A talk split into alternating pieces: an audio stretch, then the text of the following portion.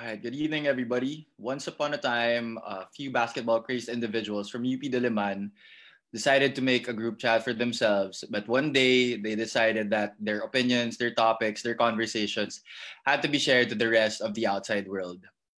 This wow. is Happy Palanya. I'm with Juanito Gregorio, Migs Peralta, and Luis Boot. We are the voice from the of the sixth man from the fifth stands. This is Standing Room Only PH.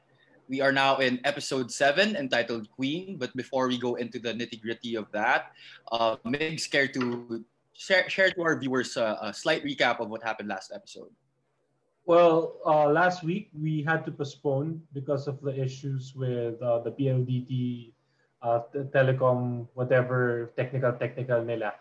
So to avoid any technical difficulties on our end, we had to postpone. And uh, Saturday last week, last week we did make a matinee episodes, basically talking about uh, the NBA playoffs and making predictions about the finals and the remainder of the playoffs at the time. So I guess we're doing the right job kasi tama pa naman yung mga predictions natin. And we'll have to see uh, next week or you know the following weeks to come kung talagang magkatotoo yung ating mga predictions. So yeah. Yes, sir.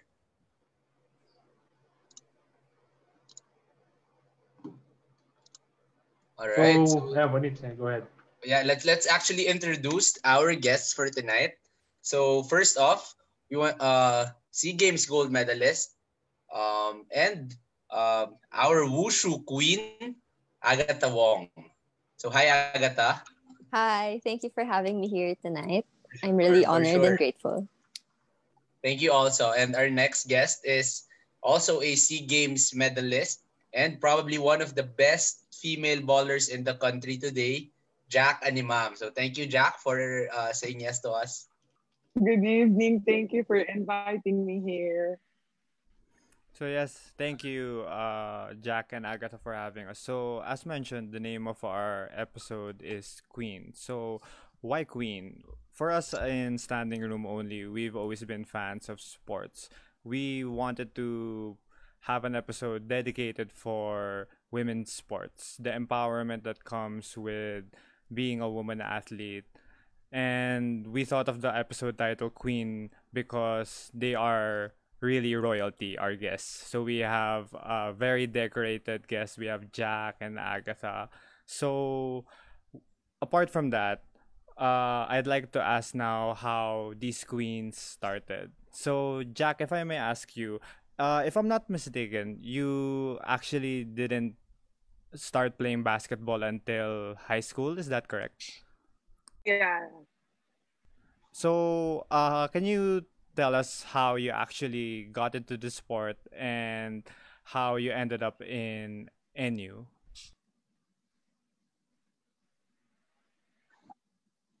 Uh, actually, I got into sport and nung first year school ako, I was really a badminton player that time. But I got allergies. So I stopped training. And then two months after, syempre magaling na ako, yung principal sa school ko, pinatawag niya ako sa office niya. Tapos parang ako, parang bakit bakit ako pinapatawag? Anong nagawa? Kasi never pa ako nakapunta sa principal's office. Tapos pagdating ko dun sa office ni sir, sinabi niya agad sa akin, gusto ko daw ba maglaro ng basketball. Sagot ko, sir,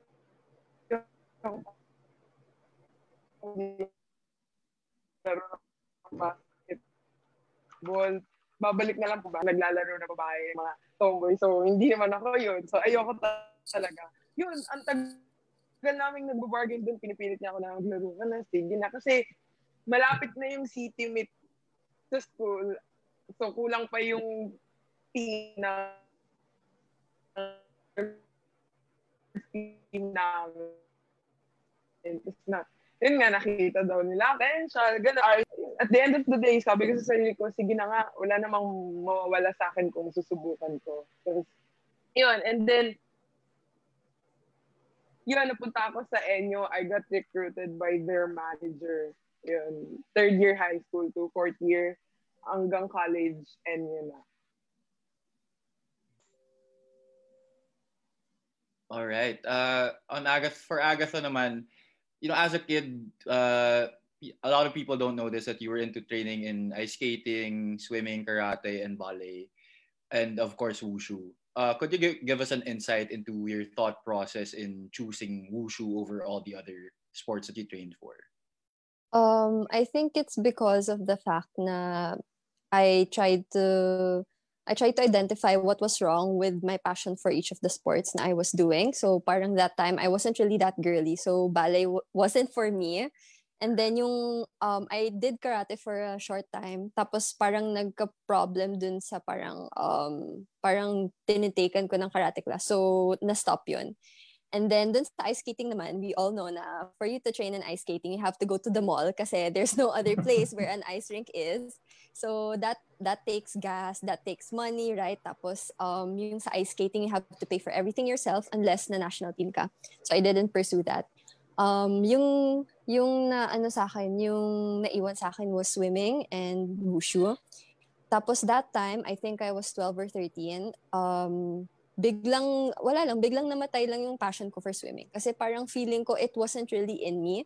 Even though I had a lot of potential naman, my coach kept telling me na if I continue swimming, parang magna-nationals or something like that. Or maybe I could go on to greater heights. Pero hindi yun, hindi yun yung nasa heart ko. So eventually, I quit swimming. I slowly quit sm- swimming. Um, I faded away. Tapos, I went to wushu. Um, tapos tuloy-tuloy na siya. It was just like a chance encounter. Parang sabi nung sa yung coach ko sa wushu noon, parang why don't you try this category? Tapos we'll see we'll, we'll see to it from there. Tapos hindi ko lang in-expect na I would be right here right now today. Um, so yun. Tanong ko lang about wushu, no, Agatha. Um, Yeah. As a kid, how did you really learn about wushu? I mean, ako, nung bata ako, never ko siya, like, hindi, it never came up sa mga summer program or yung makukuha mo mga flyer-flyer tungkol sa mga activity-activities. So, yeah, how did how did wushu come about to you? Um, so actually, I have my, ano, I have my grandmother to thank for that. Kasi she was just passing by. She was driving one time. Um, I think it was 2006, 2005. She was driving by. She drove by Philippine Sports, the Philippine Sports Commission in Taft Avenue. Tapos nakita niya yung, ano, yung parang, um, I think poster or brochure na nakalagay parang Wushu Sports Clinic. Um, nakapaskel siya dun sa Wushu Federation of the Philippines na building. So, wala lang, na ano siya, na um, I think she got curious kasi she always enrolls me. She was the one who always enrolls me in sports. So siya yung nag-introduce sa akin ng ice, ice skating, ballet, karate, swimming. Um, so yun, in-enroll niya ako sa wushu as if as if wala na akong ibang sport. So I had to balance all of that. Um, tapos yun, from 2006 until 2010, on and off lang ako sa wushu. Until nung 2012, sinabi ng coach ko na try this category. Tapos yun, tuloy-tuloy na siya. Jack, tanong ko naman about you. Um, nung nag-start ka mag-basketball, first year high school, going into second year, did you have any background at all? Like, or PE classes lang, ganun. Tapos sinaba ka na nila sa basketball?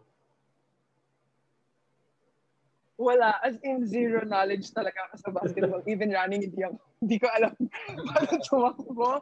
Lalo na mag-shoot. Pag nag-shoot ako yung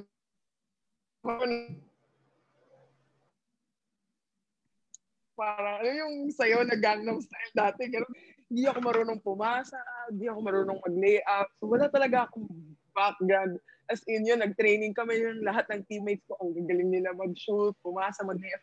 Sabi ko, wow, ang galing nila. Ako din, gusto ko din matuto kung paano yun gawin. Wild. Pag-asa pa pala tayo. Di ba ba ano? Never give up. Never, never too late, guys. never give up. Never too late. Never too late. Actually, I just want to ask, no? So, uh, Agatha, you were talking about your grandmother na being an inspiration.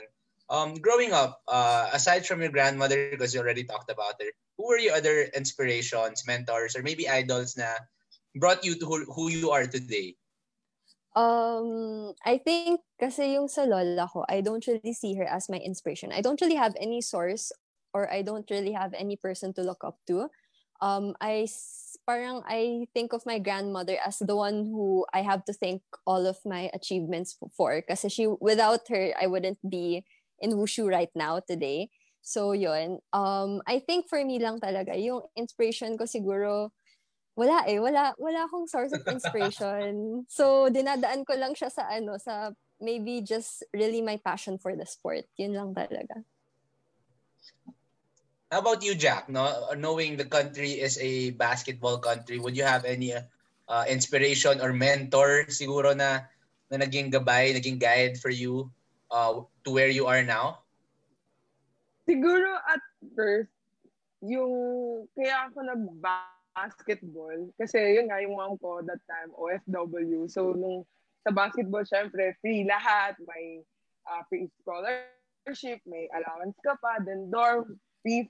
Parang yun yung nasa isip ko na at least mababawasan yung burden ng mami ko kasi di ba, hindi na siya magbabayad ng tuition fee ko, ganun. Tapos later on, yun, napamahal na ako sa sports. And then, knowing na, yun na, yung, I mean, ang, ang layo ng different, difference ng men's and women's basketball. Tapos parang doon na lang naging, yun nga, naging passion ko na, na talagang to fight for equality for women's basketball. Alright. Um, so Jack, nabanggit mo na nga yung passion mo for women's basketball. And I guess what really put you to where you are right now is your career with the NU Lady Bulldogs. Especially that dominant run na nabanggit mo nga before we started the show. Tinanong namin kay Jack, so sa viewers out there. Jack, ilang beses ka natalo sa UAAP? Nag, nag, nag-isip pa siya, nagbilang pa siya, pero sagot niya wala. so, flex lang pare. Medyo, medyo simple flex, na joke lang. So I guess, Jack, could you, could you share with us, you know, how that whole span, that five-year span, went about being such a dominant force, such a dominant team, and also your journey na rin with the women's national team in both Asian Games tsaka sa SEA Games? Siyempre, it wasn't easy. As in, hindi siya, hindi siya madali. Yung five state championship na walang talo. Hindi siya ganun kadali ko nakikita ng mga tao. Yung panalo lang. Pero behind every wins namin, sobrang trinabaho talaga namin yun. Yung time na ginugol namin sa practice, lahat ng sacrifices namin just to be uh, just to be where we are. I mean, to keep that streak going, to keep that legacy. And then sa Gilas, yon uh, against all odds, na pinatunayan namin na women's basketball are here to stay. Na hindi lang kami basta-basta. Share ko lang no about about about that, that NU team. So naglaro ako nung high school, kalaban ko si Kiefer, si Terence Romeo, ganon. Kala ko tapos na ako sa stage na yon na set naman, tambak na naman kami UP, tambak na naman. So ngayon, nag-coach ako ng ng women's basketball. Tapos here comes NU na mas malaki pa yung lamang sa, sa lahat ng high school games na nilaro ko. So, ganun actually ka-dominant yung NU. But yeah, I think they're right. No? Behind all the wins, all the all the victories, I think there really is hard work behind that. And uh, props to you guys. Props to you guys. So much respect for the team. All right. Now, uh, I'd like to ask Agatha. So you mentioned earlier that you had stints with multiple Thank other you. sports before getting into wushu. So I'd like to ask, when you were already um sure you were with wushu, did you ever have any point in your career where you looked back and thought that you would have rather pursued the other sports? Um, I think my time naman, my time ata akong ganun, or moments that I had in life na hindi naman yung, ano, yung naisip ko is, sana nag-swimming na lang ako, sana ginawa ko na lang to. Um, I think it was rather na, um, sana I stopped wushu. Like, that was my thought. That was what I was thinking before. Kasi nung time na yun, I really wasn't winning anything. And um, I was just doing wushu because I loved it talaga. So kahit na hindi ako manalo, it was okay for me. Pero it wasn't okay for for my coaches.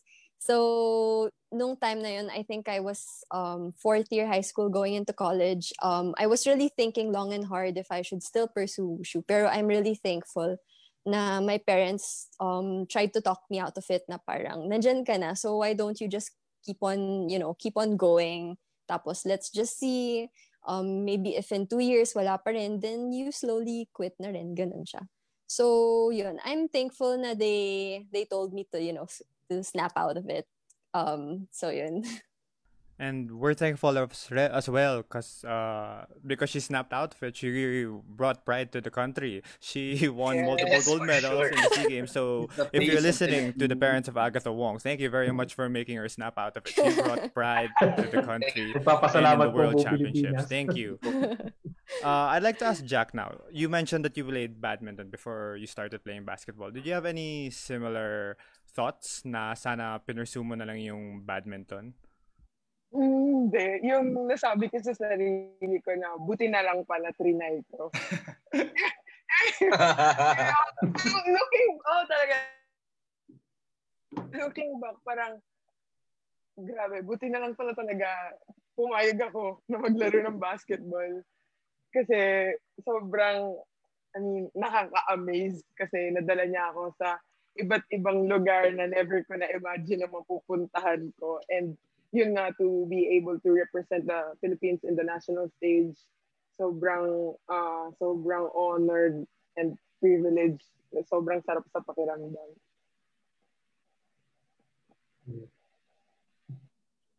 Uh, Agatha, I have another question following up with your uh, yung pain points mo with wushu and how you know, you're able to overcome that.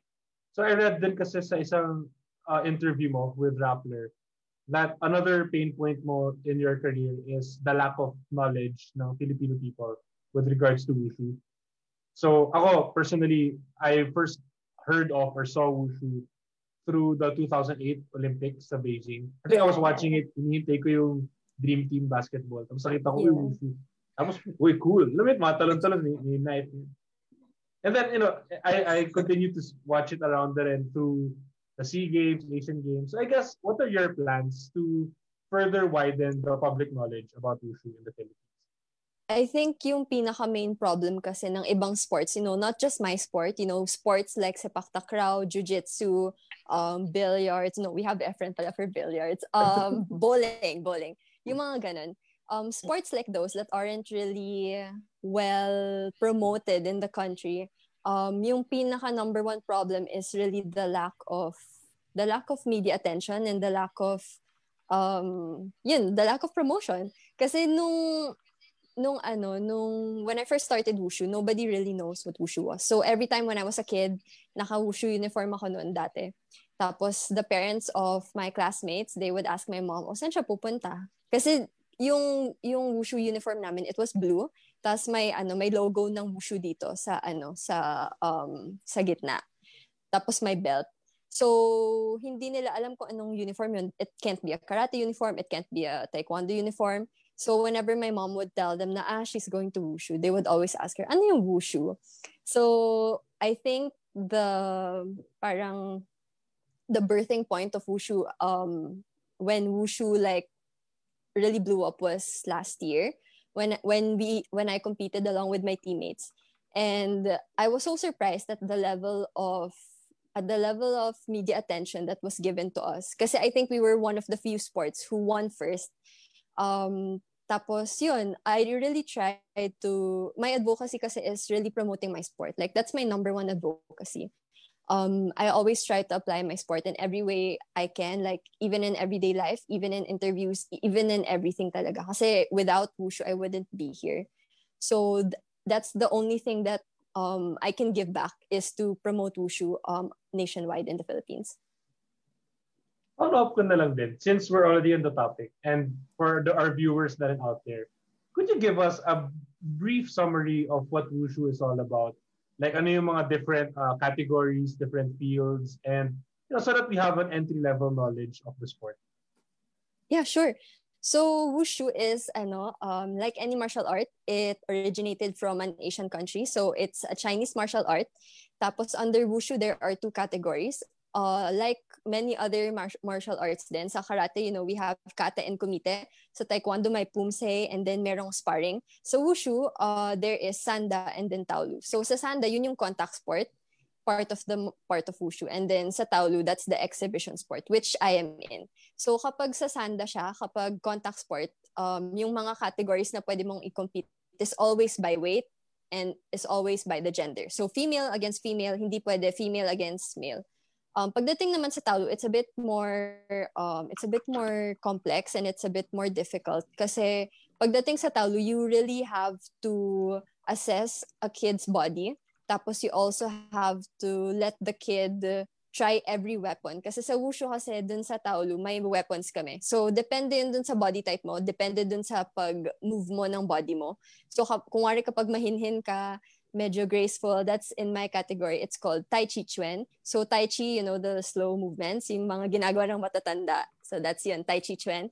And then, yung pinaka-basic form where where all kids um, start is Chang Chuan. So, that means, um, I think it means long fist. So yung Changchuan is the base of all the sport sa base of all the categories in wushu. So pag sinabi mong Changchuan, meron kang broadsword, meron kang spear, meron kang cudgel, tapos meron kang straight sword. Pag sinabi mong Nanchuan, that's the more stronger category. Like when you look at the when you look at the Nanchuan athlete, makikita mo nakasando sila na costume tapos puro biceps like really strong looking athletes. So yun yung may mga tumbles, may mga sigaw. Sa Nanchuan naman may broadsword and then may cudgel. Pagdating sa Tai Chi, there's only the straight sword, which I use. So, yun lang siya. The three categories is Chang Chuan, Nan Chuan, and then Tai Chi Chuan. Yun. Solid. Si Juanito bagay dun sa Nanchuan, yung puro biceps. Yeah, yeah, yeah, yeah. Juanito, for sure, for sure. Uh, my question also, one more question, Agatha. Uh, sorry for asking, but the tools that you use, the swords, the spears, they're real, diba? Yeah, yeah, like they're, can, they're real. Pero, you can, yeah. yeah, you can you can get injured actually. I have a lot of scars on my hands from just, you know, from just just really training a lot. Ganun lang naman siya. Pero you can't really get sliced by the sword accidentally. Hindi siya ganun. Kailangan talaga with force. So, yun yung, yun yung maganda sa wushu is you don't really play with a lot of dangerous weapons. You get injured by the weapons because you do it over and over again. You know, it's repetitive eh. Kasi it's, ano, it's a form. So, you really have to try and perfect the form. Yun, ganun lang siya. Okay, amazing. Uh, for Jack naman, Jack, uh, if Agatha mentioned yung parang lack of awareness ng Filipino people about wushu, ikaw naman, what are your thoughts on the struggles of Philippine women's basketball? We are a basketball country, pero it's it's it's very obvious that it's dominated by the men's part. What are your thoughts on the struggles of women's basketball? Just the same with wushu, yun nga, men's basketball lang always yung na sa spotlight yung sikat.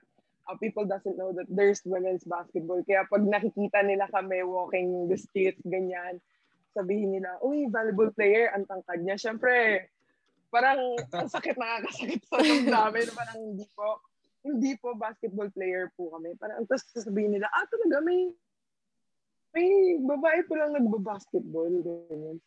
Opo, yun, lack, lack of exposure, yan, media, yan, promotion din, yan yung mga struggles namin sa women's basketball. And syempre, yung uh, sponsor din, kasi yun nga, lahat nasa men, so iinan lang yung nag-sponsor sa women's side. So yun talaga yung pinaka-struggle. And yun, wala kaming sariling liga na pwede namin maipakita yung na I mean, women's basketball talaga. But now, neto lang, uh, they announced that there's going to be a professional league for women's basketball, which is the WNBL. So, we're so happy na mer finally, after all these years, meron na kaming uh, mapupuntahan after college. Okay, yeah. Actually, nalungkot lang ako, no? Kasi sabi mo parang napagkaamalan ka na volleyball player. Mm. Matangkat ka. Actually, ako, sobrang liit ko, no? Just for everyone's information. Tapos basketball player ako. Napagkamalan ako once na driver nung teammates. Naglalakad kami sa Trinoma, uh, UPMB. I was with my Philam teammates. Sabi, uy, sino mo yung driver nila? Oh, so, oh shit, ako. yeah, yun lang, yun lang, yun lang. Okay, Jack, um, you gave your opinions on the um, what's happening sa local scene dito with women's basketball. Mm-hmm. You have uh, can, can you give us an opinion about yung disparity issues then sa states naman with the NBA and the WNBA?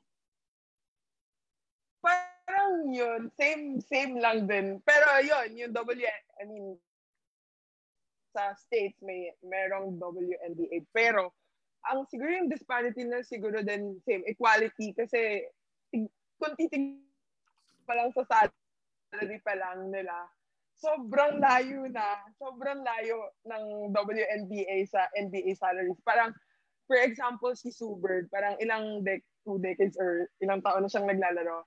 Pero kinikita niya pa lang is around 200,000 US dollar.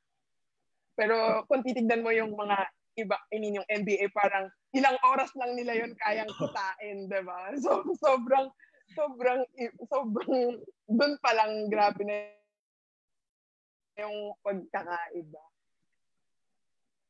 So, actually, yeah, actually, na nabanggit mo yun. No? So, I actually had a, uh, I had a tweet about the, the discrepancies of the WNBA salaries and the NBA mm. salaries. Um, the highest paid WNBA uh, player earns $550,000 a year. So isang buong taon na yung $550,000. Wow. And an NBA uh, 10-day contract can get you $400,000. So isipin mo, yung isang taon ng WNBA player is just almost the same as an NBA player's 10-day contract. So, sampung araw ka lang nag-basketball para. So, wala. It's, it's just, it's just uh, numbers lang naman. I think it goes the same not just for basketball. Like, uh, for example, the United States, the women's and men's national soccer team. The football team, perfect example. The women's oh, yeah. team were previous champions in the Women's World Cup, but they're paid much less compared to the men's team who didn't even qualify for the last World Cup. So it's yeah. all around, which is why we should really have uh, more platforms for women empowerment. Women, yes, exactly.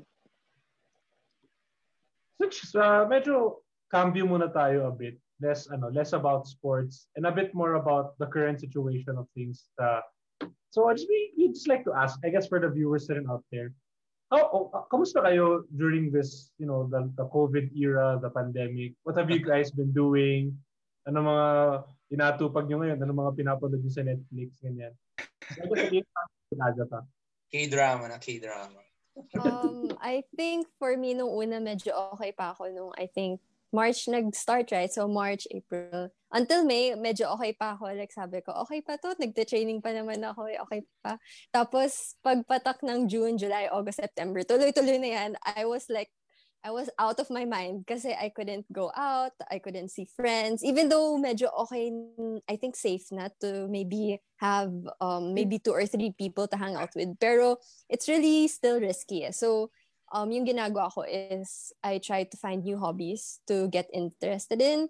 And then, nung, nung sometime between April and May, um, I, I, along with Jamie Lim, yung karate na gold medalist, we started a fundraiser for the COVID frontliners. So that went well. And then after nun, um, yun, I started doing my own thing na aside from training and aside from trying to um, trying to, kasi dito in Wushu kasi, ano, you have to have a big space to train in. So, sa amin kasi walang ganun. Tapos, kailangan may rug kasi you might get injured if you jump too much. So, I can't really jump um, that much. So, I try to find a lot of ways to still get, um, to still siguro maintain what I was last year. Pero, syempre, hindi yun nangyari. So, yun. Yun. Ayun, ikaw naman, Jack. Nagkaroon ba kayo ng ano uh, bubble training sa sorcery? oh my God. Wala kaming gano'n. Wala kaming gano'n. Lahat. Magawa ng issue mix, ha? Gumagawa ka ng Patama to. Pari baka mabash yung, podcast natin, pare. Yung, laposin namin.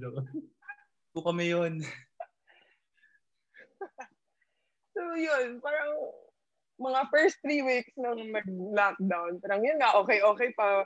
Parang, wow, finally, walang training, ganyan, parang total rest.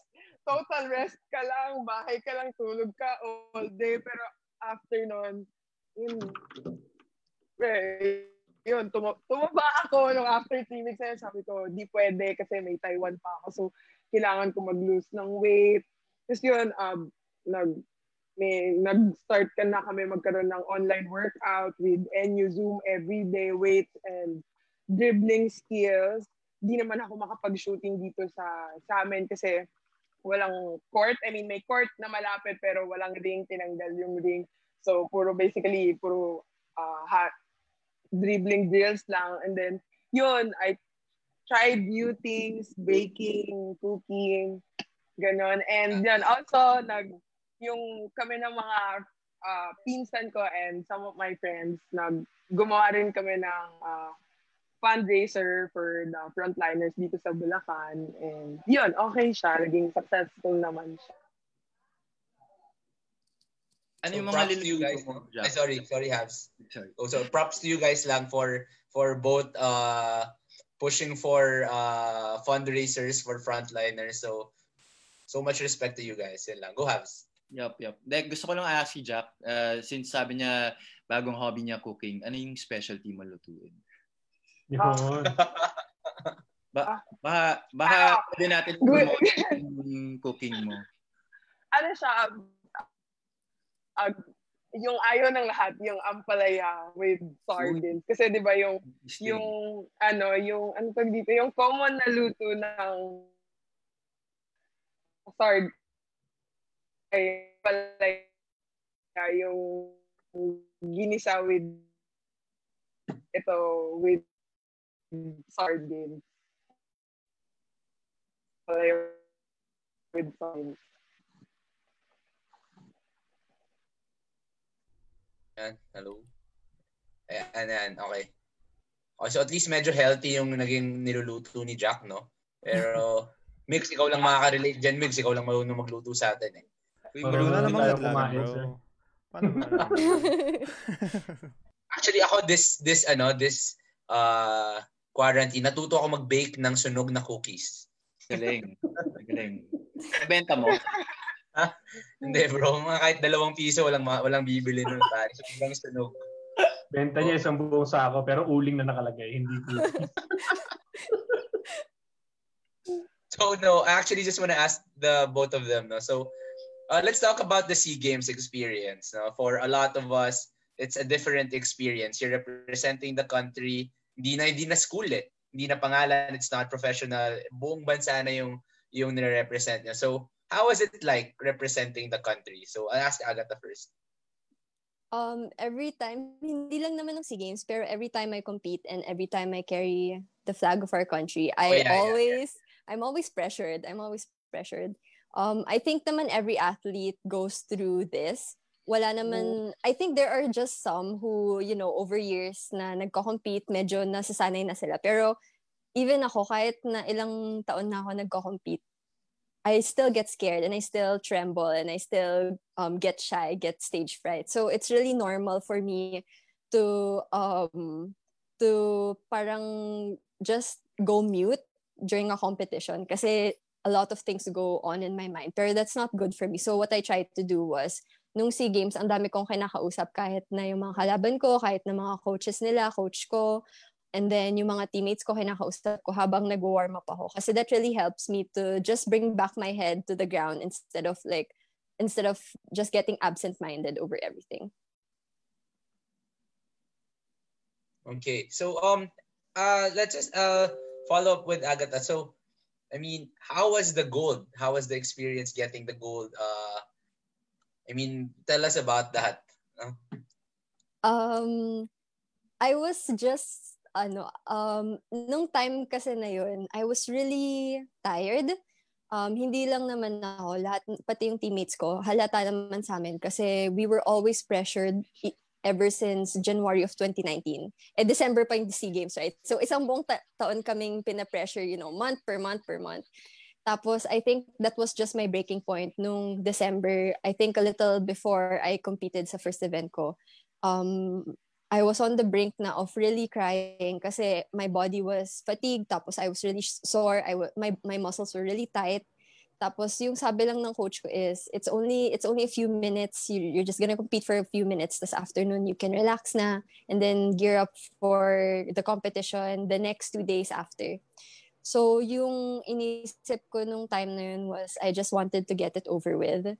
Wala na yung excitement. It was just all fear. It was all stage fright. I was really nervous. I was anxious.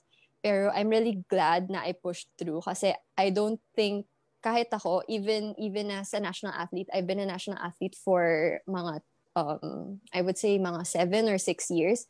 I still get so, um, I still, I still get so, so bad at competitions. Nervous. So, yun. So, ano, um, nung nag-compete ako nung SEA Games, I just tried to pull myself together. Tapos, um, yung audience kasi, most of them were people I knew. Even though I didn't really invite um, my friends, I only invited some. Pero pagkatingin ko sa sa bleachers, halos lahat kilala ko. So, I have my parents to thank for that. So, biglang nag-add yun sa pressure sa akin. And then, um, nung finlash yung score ko, I was currently, I think, top one. Tapos, there were still seven athletes after me. So, every athlete na magko-compete, makikita mo naman kung magiging second ka, third, last place um, pagkatapos ko mag-compete, I knew na I gave a really good performance. I didn't know if it was good for a gold medal, pero I knew it in myself na I did my best and that was what matters. That's what mattered the most. So after nun, I really cried. Even though I didn't know if I was gonna win, even though I didn't know kung anong place, I cried. Kasi parang na-lift yung pressure off my my shoulders. Kasi grabe talaga yung pressure, guys, nung SEA Games. Grabe talaga. As in, two weeks or three weeks before SEA Games, tinatanong na ako na parang, oh, so Agatha, you won last SEA Games. Are you gonna win this SEA Games? So, laging tinatanong, yung sa, tinatanong yun sa akin. And I couldn't answer kasi nobody knows for certain what would happen. So, yun yung laging na-instill sa isip ko na you have to win, you have to win, you have to win. Pero that's not good for our mental health. Nobody nobody thinks that's healthy for our mental health. So, what I try to stick by is always do your best regardless of what the results are. And if you, mali if you win, edi that's good. If not, then do better. Ganun lang. Yeah, that's a great point. Uh, regardless of what happens, just always give your best. And if I may, if I may just say, we kind of relate with Agatha in the point that um, friends and family lang rin ate yung nanonood ng podcast namin. So, but we still give our best all the time. No, joke lang. Uh, so, ano, uh, we'll still do our best. Loko-loko ka. Good eh, no? Well, actually, Agatha, may tanong lang din naman ako about um, your SEA Games experience. Specifically, that you competed nga in, here sa Philippines noong 2019. And nabanggit mo yung pressure with the fans and tinatanong ka about the medal. So was was competing at home uh, better or may home court advantage ba talaga? Or mas mas relax yung competition when you were just going abroad without the fan pressure, without the you know POC breathing down their neck na uy kailangan mag-gold ka, hindi kami ng gold ganun. So what what was your, what was your oh. personal preference? To be honest, I didn't I didn't want to compete sa SEA Games last year. As in, nung January pa lang, I was thinking na maybe I shouldn't go. Kasi alam ko na home, like, alam ko na it was gonna be here, of course. Pero what concerned me was really the pressure. It's really the pressure talaga. Kasi you know, when you pressure someone continuously, repetitively, consistently, alam mo na yung mental health nila magde-deteriorate. You know, everybody knows that.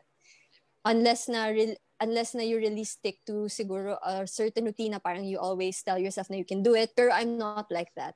So, it was really hard for me to go through January, February, all of the 12 months before I competed. It was really hard for me to go on top kasi ano, we we were also sent to China for training last year. So every every sport may 'di ba may sariling origin sila as I explained kan, uh, earlier. Um kung saan nag-originate yung sport, most likely dun magagaling yung athlete. So kapag nag nagte-training kami, pinapadala kami for intensive training before major, major competition like SEA Games. Pinapadala kami dun sa uh, country of origin which in our case is China. So I spent China, I spent around four months in China And it was really bad for me kasi I was the only girl in the team. Tapos yung mga kasama kong mag-training dun sa China na mga babae, hindi sila marunong mag-English. So that added, you know, more loneliness. Just I was just really lonely that time. Tapos my parents weren't with me. my siblings weren't with me and I rarely called my parents or my family. So talagang pikit mata lang ako nung nasa China ako. And when I when I went home, the first thing I did was really go to the mall kasi dun sa China, um walang gustong sumama sa akin lumabas. Kasi yung mga teammates ko, lalaki silang lahat, right? So what they would do is they would just like watch late at night or like lalabas sila, you know, inom. Hindi kasi ako umiinom. So yung ginagawa ko, nandun lang ako sa room ko. And nobody likes that. Nobody likes being alone and nobody likes, uh, you know, not being in another country without family, without friends. So just imagine yung ano yung I think just really my mental health, it was really bad. And I'm just grateful na I I got through SEA Games in one piece, in one piece, barely, barely. So yun, I'm just honored talaga to have to even have the opportunity to compete in SEA Games. Right. So I think for all of the viewers out there, I think that's the perfect example of the amount of sacrifice and hard work our national athletes have to go to go through to give the gold to our country. So I think talagang yung thank you namin is that just Thank not you. enough. And it's really, really that's all we can give honestly as sports fans, diba? But you know, knowing that kind of story is super amazing. Thank you talaga. Well, Para sa uh, bayan. para sa bayan. no? Actually, th- thank you, Agatha. We are all um, we are all pushing for uh, the um, sports psychology and uh, mental health, of course. So thank you for all your sacrifices. Um, going to Jack, um, talking about the home court, you know, being a basketball country, we all know that. Uh, talk about the pressure. No, you you you were able to get two golds, tama ba? Di ba? One from the 5 on 5 Yeah. and one from the 3x3. So double added pressure, lalo na 3x3 is a new sport and Uh, tayo, tayo ang very first, kayo, ang very first uh, uh, gold medalist. So talk about the pressure of that. Siyempre kami, parang sobrang pressure kasi, ano, bago pa mag-SEA Games, yun, like, January, February, nagte-training na kami. Yung SEA Games talaga yung ina-eye talaga namin. SEA Games talaga yung goal namin kahit may mga, may iba pa kaming leagues prior to SEA Games. Kasi yung sabi, sabi sa amin lagi, gold or nothing. Gold or nothing lang talaga. Gold or nothing. So parang kami, kailangan talaga namin, I mean, gawin lahat.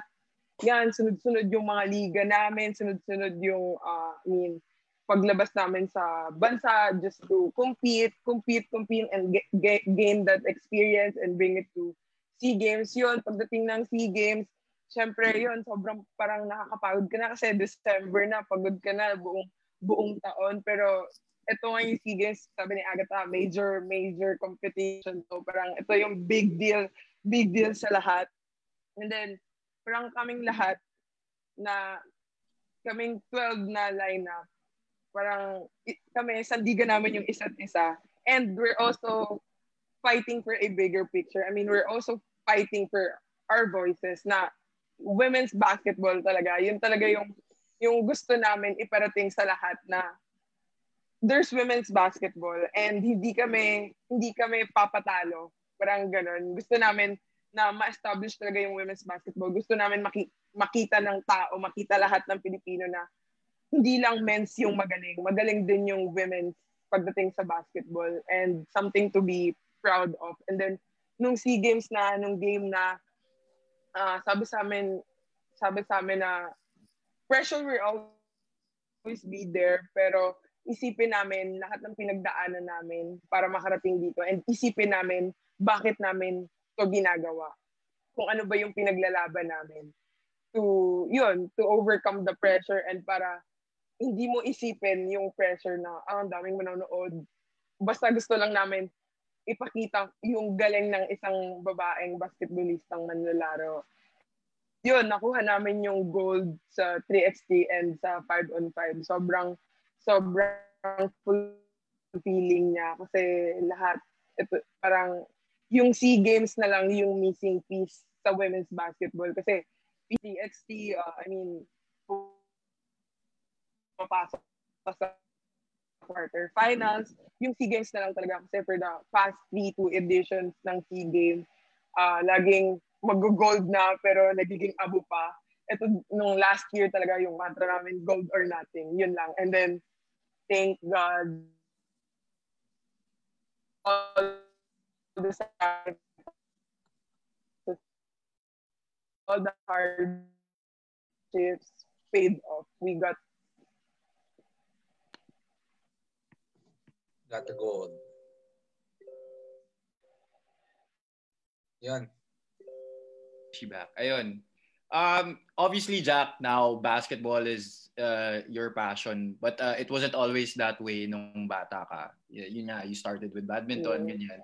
If you had the opportunity to go back in time, would you still uh, choose basketball or would you like choose women's volleyball, say for example, since it's more famous? No, I would still choose basketball. Kasi, yun nga, I mean, gusto, I mean, parang sarili ko, since na namulat na ako sa realidad, nakita ko na yung, yung reality ng sports. I mean, di lang sa sports, even in real life, di ba? Na pag babae ka, dito ka, dito ka na. Parang, parang meron ka na agad designated na dapat gawin. And katulad sa sports, pag babae ka, volleyball. Pag lalaki ka, basketball. Di ba? Eh, hindi lang naman sports meron sa buong mundo. Sobrang daming sports, di ba? So, I just want to, I mean, I just wanna let people know na wag, I mean, parang wag kang papakulong sa kung anong gusto ng tao para sa'yo Tama. you Yes. have to find in yourself what you really want, what you really want to do. And yun yung ipurso mo, kung yun talaga yung nasa puso mo, and kung yun yung, I mean, syempre, makakasatisfy sa sarili mo and mapupulfill yung sarili mo. Okay, na-inspire ako kay Jack. Sa, sa mga coach ko na nanonood, Coach, gusto ko na po mag-center. Gusto ko na po mag-center. Kala ko gusto mo na maglibero, pare. Aking posisyon, ayoko na po mag-point guard. Center na po ako. When it's context naman, how tall are you when it's? For context Five. naman for our viewers. Para 5'3". malaman ng mga viewers. Okay, 5'3 and fighting. No? Yeah. Love it. Yun ang importante. Huwag huwag mong papatalo. But yeah, that was a Sabi great nga ni point Jack, from di ba? Jack. Huwag mong hahayaan kung anong sabihin sa'yo ng iba. Okay, coach, gusto ko mag-center, coach. Loko-loko talaga. That was a great point from Jack. They're they're queens for reasons, you know, they're very inspiring. Uh, now for our queens, I'd like to ask, what's next? Given that you are both very decorated athletes, you've brought pride to our country, and you've already exceeded any expectation or doubt. So Agatha first, what's next for you in wushu? Is it just Sea Games, or are you also aiming for a stint at the Olympics? Um, this year kasi I was supposed to compete a lot. Um, I was supposed to com- compete at least four times international, internationally. Pero since nangyari yung pandemic, all of the competitions were moved to the next year.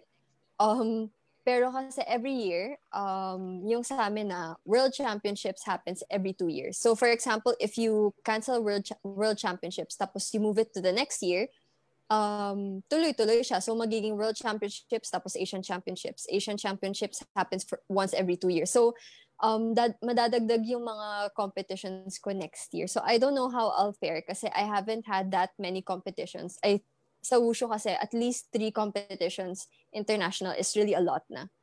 And then, so for example, if this year apat, tas next year mga dalawa, tatlo, that's a lot.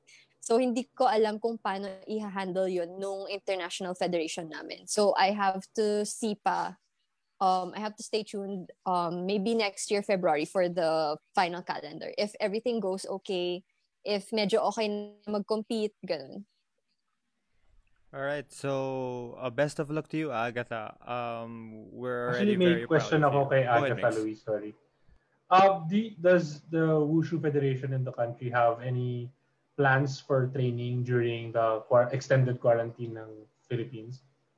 Um, as of right now, we just, yung mga teammates ko, they're from the province, most of them. We just train kani-kanila lang. Um, Kasi ano eh, lalo na yung mga taga-province, they don't have a very stable Wi-Fi connection. So my coach understands, pero he always um, tells us na you have to train every day kahit na walang nagbabantay sa inyo. Kasi he, he also can't call us eh.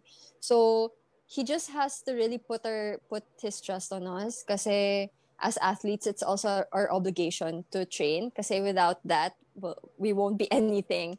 Um, pero as for the training program, I'm pretty sure na this year walang mangyayari. Sabi ng coach ko, next year for sure. Pero this year talagang wala. Kasi, you know, um, cases are still spiking up in our country. And it's really getting more dangerous. So, yun. Yun lang yung stand namin. All right. Thank you, Agatha, for sure for sharing your plans. Best of luck. Now, I'd like to ask Jack. How about you? What's next for you in your career? So, yan. Alam ng lahat yon. I'm leaving soon for my Taiwan stint. In soon. Yun. Yes. Mag-import ako sa Taiwan for one or two years. And at the same time, mag-aaral din ako taking master masters in public relations and advertising. So, so yun. Yes, actually, Jack told us before the show that she's leaving on Thursday. Tama, Jack, no? Thursday is your flight out to Taiwan. So stay safe and good luck to bringing more pride to the Philippines. Good luck, Thank Jack. Kaya mo Thank yan, you. girl. You can do it. More gold, more Now gold. the- Buti na lang naabutan ka pa namin, Jack, before ka umalis. Oo nga. Well, Buti na hindi tayo nag-postpone ulit. Oo nga. Actually, gusto ko rin ng tanongin si Jack, no? After those two years, would you are you still planning on on continuing to play for the country? Ganon, push pa tayo ng Gilas Women's. Yes naman, push pa tayo sa Gilas Women's hanggat gusto pa tayo ng Gilas. But not. yeah. I'm sure matagal-tagal ka pa nila magugustuhan. naman, naman. Pero Jack, na-mention mo kanina before we went live na even uh, if the uh, journey to the WNBA is kind of a long shot, may may may may plans ka pa rin to pursue it. Oo naman, syempre. Gusto kong gusto kong maglaro sa WNBA, 'di ba? Kasi parang ito yung eh, parang ito na yung hinihintay namin. So, why not, 'di ba? High hopes for the country. Baka maunahan mo pa si Kai Soto. Kay Soto, mag-ingat ka. Maunahan ka talaga niya ni Jack. So, Jack ni Mamang next na usapan. Uh, well, actually, just for the both of them, we're actually uh, almost finished. But for the future queens of the country, uh, what are your messages? Um, we, we all know uh, the women's sports is really rising in the country, and the, the girls right now are are watching. A lot are watching right now. Um, so, what are your messages for the queens? So, um, Agatha. Um, I would just like to thank you all, like, firstly, for just inviting me to be a part of this podcast. Um, and also, I would like to thank the people who have continuously supported me in my journey as a national athlete. Not just, not just as, um, n- not just as someone who won Sea Games.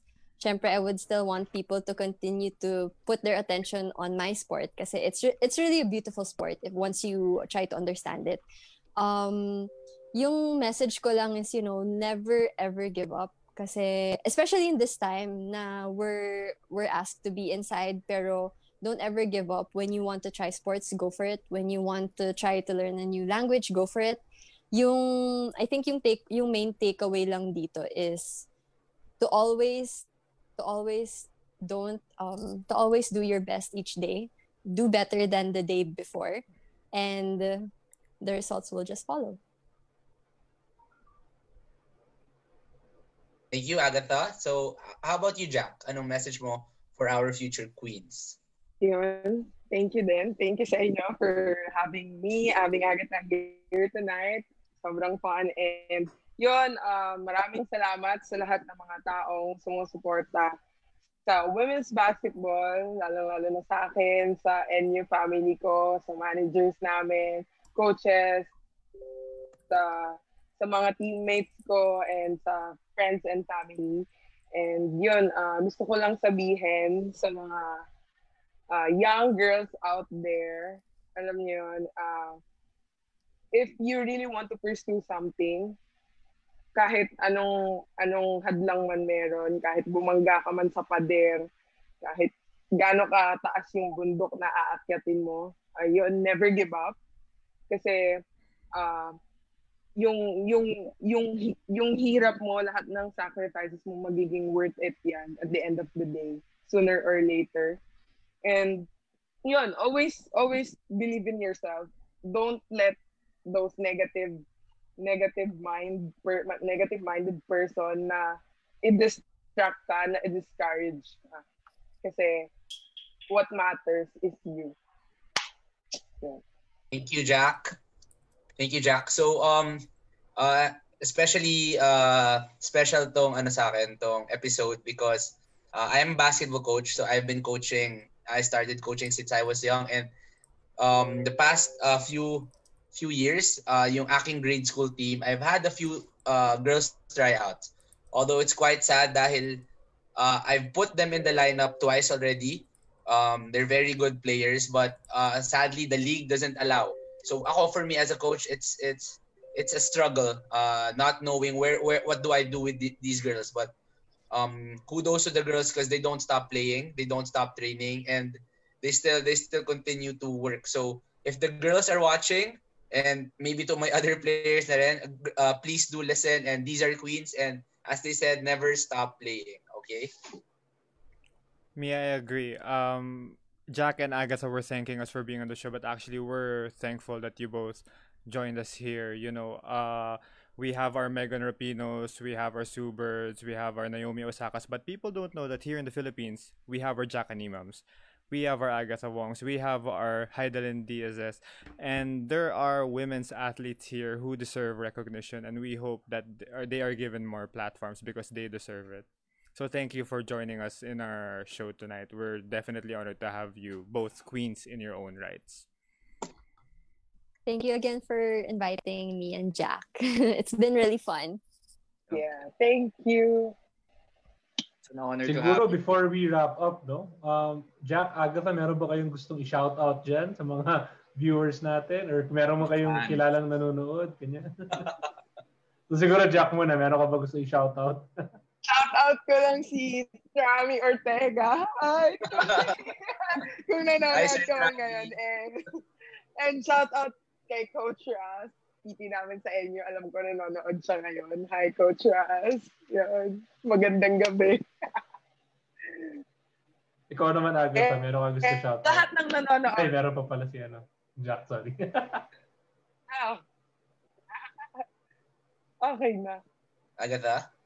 Um, I just want to shout, uh, just want to give a shout out to like everyone who's watching this podcast, and I want to shout, uh, make a shout out to my lola, nandun siya kanina, she was asking me, sino yung, nag, sino nag, ano, yeah, sino yung nagki, nakikipag-usap dyan. So, yun. And I also wanna give a shout out to my parents, my rocks, and my siblings, and just my friends. Yeah. Great. Um, may mga well, shout uh, ako rin, shout out, shout out din tayo.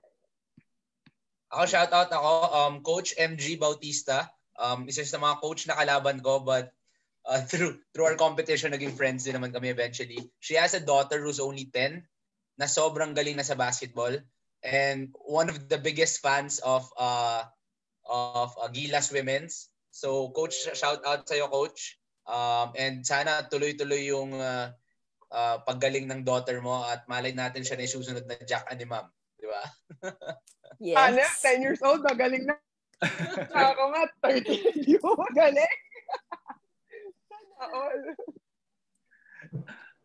All right. Um, again, from the whole team, on behalf of the whole team, thank you again, Agatha and Jack, for accepting our invite to join our uh, very amateur podcast.